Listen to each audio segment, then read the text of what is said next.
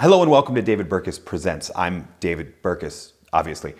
The episode you're about to listen to was recorded as a video first, and so you're going to hear some musical interludes as well as some references to things you might not be able to see because this is just the audio. If you want to watch the full video, you can go to youtube.com slash David Burkus, but you will get just as much out of it listening as a podcast episode as well. Thank you so much for listening to David Burkus Presents. One more time. When do you have to motivate people to work, and when should the work motivate them?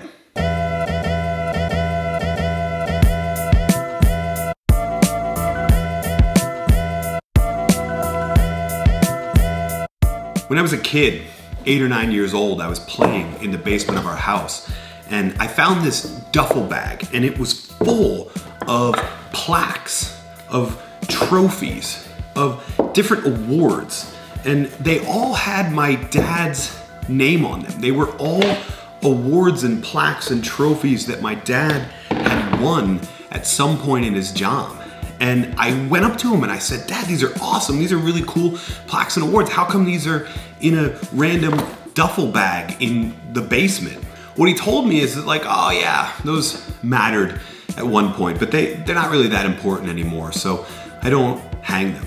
And what I didn't realize at the time that my dad's rejection of the duffel bag was basically the first rejection I've ever seen of extrinsic motivators at work. And it wasn't until I was older that I was gonna get to witness the same thing firsthand. Companies the world over use plaques, use trophies, use bonuses to try and get more out of their employees, to try and motivate them to work harder. And while we've had a conversation about extrinsic and intrinsic motivators, there's still not a lot of clarity around it. So we're gonna clarify that. We're gonna talk about extrinsic motivators, intrinsic motivators. When can you motivate people? And when do you have to trust that they're motivating themselves? And we're gonna talk about whether or not these trophies work. These aren't um, my dad's meaningless trophies, by the way. These are my meaningless trophies. So let's talk about extrinsic motivation first. We all think we know what this is. This is bonuses, this is award trips, this is recognition, this is trophies in a duffel bag. It is, but it's actually a much bigger category than you think. Extrinsic motivators, extrinsic motivation is any reason we do the work other than the work itself. Anything that we get from the work, anything that we're promised from the work, all of those things are extrinsic motivators. They are outside the work. We often think that what it, extrinsic means is outside the self. That's not really true. Extrinsic means outside the work itself, not the person. You might be internally motivated to do the work because you like the result. That's still a form of extrinsic motivation. Intrinsic motivation, on the other hand, is everything you do because you enjoy doing the activity. Every reason that you have for doing the activity. It's the love of the game. It's the love of the work. You do the work because it is internally satisfying because you enjoy the work. You would do it even if they don't pay you. Hopefully, they pay you, but you would do it even if they don't pay you to do the work because you're enjoying doing it so much. You are intrinsically motivated to do it. Now, we think that extrinsic motivation is really easy, right? We just dangle a carrot in front of somebody uh, and, and magically they'll do the work. Or I guess conversely, sticks would also be an extrinsic motivator. We think that anytime we put forth a bonus, an incentive, a recognition plan, an award trip to Hawaii, that people are gonna be motivated to do the work. But that's, that's not really true. And we've known that actually for 50 plus years. Going back to the psychologist Victor Vroom, who developed what we call expectancy theory, he gave us a three point test to judge whether or not an extrinsic motivator is actually going to encourage someone to, to work. What he said is that for an extrinsic motivator, for an incentive compensation plan to actually motivate people, it needs to have three things in play. He called it expectancy, instrumentality, and valence. These are, are really fancy terms, and, and I'm actually not going to use them because it gets a little confusing uh, to, to use those same terms. They're very, well, I guess they're 50 years ago terms.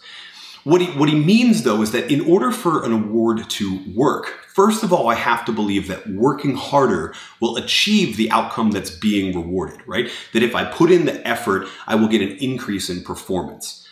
I also have to believe that if I put in the effort, get the performance, that performance will lead to that reward. I have to trust that the organization will actually bonus me to get that outcome, right? It's not enough to just put in the work and achieve the thing. I have to believe that you're actually going to give me that motivator. And the last thing he said is that I actually have to desire the motivator. Now that's a weird one, right? Because we think like clearly everybody loves money, everybody loves recognition, but it's different. Different people have different extrinsic reasons that they put in the work. And so a one size fits all bonus plan, for example, probably fits no one. Now, when we talk about intrinsic motivation, it, it actually gets even harder. Um, a lot of people will ask the question, how do we um, cr- increase intrinsic motivation? And, and the truth is, well, the truth is you can't. There's not really a lot you can do to increase intrinsic motivation. Remember, extrinsic motivation is everything outside of the work. Intrinsic is the, the work itself. Do you enjoy doing the work itself? And, and if the job is not internally, intrinsically enjoyable, there's not much you can do here, even though we know that intrinsic is arguably a better form of it. Now, there is something we can do to shape the, the job itself. Um, again, about 40, 50 years ago, a group of researchers came up with what they called job characteristics theory. And, and in job characteristics theory, they basically said there are five, and I hate that it's five, by the way, because three is really easy to remember, five is a, a little bit difficult. Five different things that uh, allow for a job to be more intrinsically motivating. They said that a job had to have skill variety, meaning that you don't just do one repetitive thing over and over again, right? No wonder factory work making widgets on a conveyor line isn't seen as intrinsically motivating. The second one was task identity. You had to be able to see that your efforts, your different tasks, bundle, remember, because the first was skill variety, that your different tasks contributed to the larger whole, that you saw the end product that you were trying to produce or saw the result that the organization was trying to work for, and you saw how your tasks were part of it. The third was task significance. You had to be able to see that your task was significant to the organization, that the work that you did helped other people or helped clients, helped somebody do the work. Those were the first three. Now, what they did is they took those three and they said that is multiplied by autonomy and feedback, number four and five. Autonomy dealt with do I actually have a say in how I do the work? Am I given a sort of prescriptive do these things in these order all the time? Or am I given an objective and given some freedom to decide how I accomplish it? Where I do the work, when I do the work, all of these contribute to autonomy. And the last one, number five, was feedback. Am I getting feedback on my performance? Am I able to get better because someone is, is watching me, tracking me, helping me figure out when I'm being more successful and less successful so that I can get better in the task? Now, those five things made up the characteristics of an intrinsically motivating job. Skill variety, task identity, task significance, autonomy, and feedback. You may not be able to design an incentive compensation system, an extrinsic motivator that increases motivation among employees to, to work harder but you might be able to look at the job itself and say, how can we redesign this to increase autonomy? How can we put systems in place to increase feedback? What can we do to give people more skill variety? And what can we do to give people that task identity and task significance? Actually, one second. Task significance is pretty huge. We should talk about it on its own couch. Because I said earlier that you can't really increase intrinsic motivation the way you can with an incentive compensation scheme that increases extrinsic. And that's not entirely true, at least not anymore. For about the last 20 years, researchers, mostly honestly the mega professor Adam Grant, have been researching what they call pro-social motivation.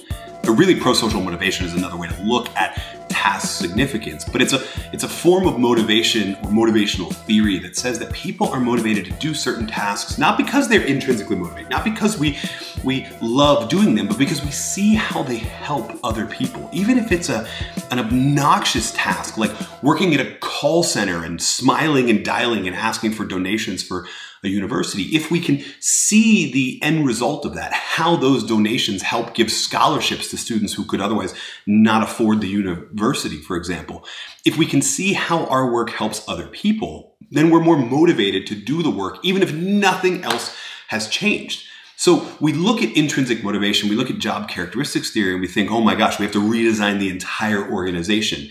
And I mean, that may be true. If you've never really thought about this and you're still having people make widgets on an assembly line, there's probably some things you need to reconsider. But if we think about pro social motivation, then the big question about how do we increase motivation, maybe without designing a new extrinsic scheme, how do we increase intrinsic motivation? Then one of the things we can do is make sure people see the significance of their task, make sure we're leveraging pro social motivation, make sure we are sharing often, early on in people's job tenure and often afterwards, how their work helps other people, how their work helps the end customer, how their work helps their individual coworkers. Make sure that we're sharing that recognition peer to peer wise, but also bringing in the beneficiaries of our work to hear from us. Okay, so that's a lot of different things to cover, and I've made a total mess of my library. But I wanted to emphasize it for a couple different reasons. We can talk about extrinsic motivators and incentive compensation plans and what's wrong according to expectancy theory, and we can talk about job characteristics theory, and we can redesign the entire organization. Both of those methods will work, but they are all very intensive methods. Maybe there's an easier way if we leverage this pro social motivation piece. Maybe people just need a clear and concise answer to the question who are we fighting for? And, and, if we do that, maybe it's not a question of when we have to motivate people to work or when the work can motivate them. Maybe we just let the who motivate everybody to get to work. Hey, thanks so much for listening to this episode. If you liked it, make sure you subscribe to the podcast. And while you're there, leave a rating and review because it helps share these messages with many, many more people. And if you really liked it and you want to go deeper, then check out the amazing resources we have for you at davidburkus.com slash resources. Guaranteed there's something in there that'll help you or your team do your best work ever.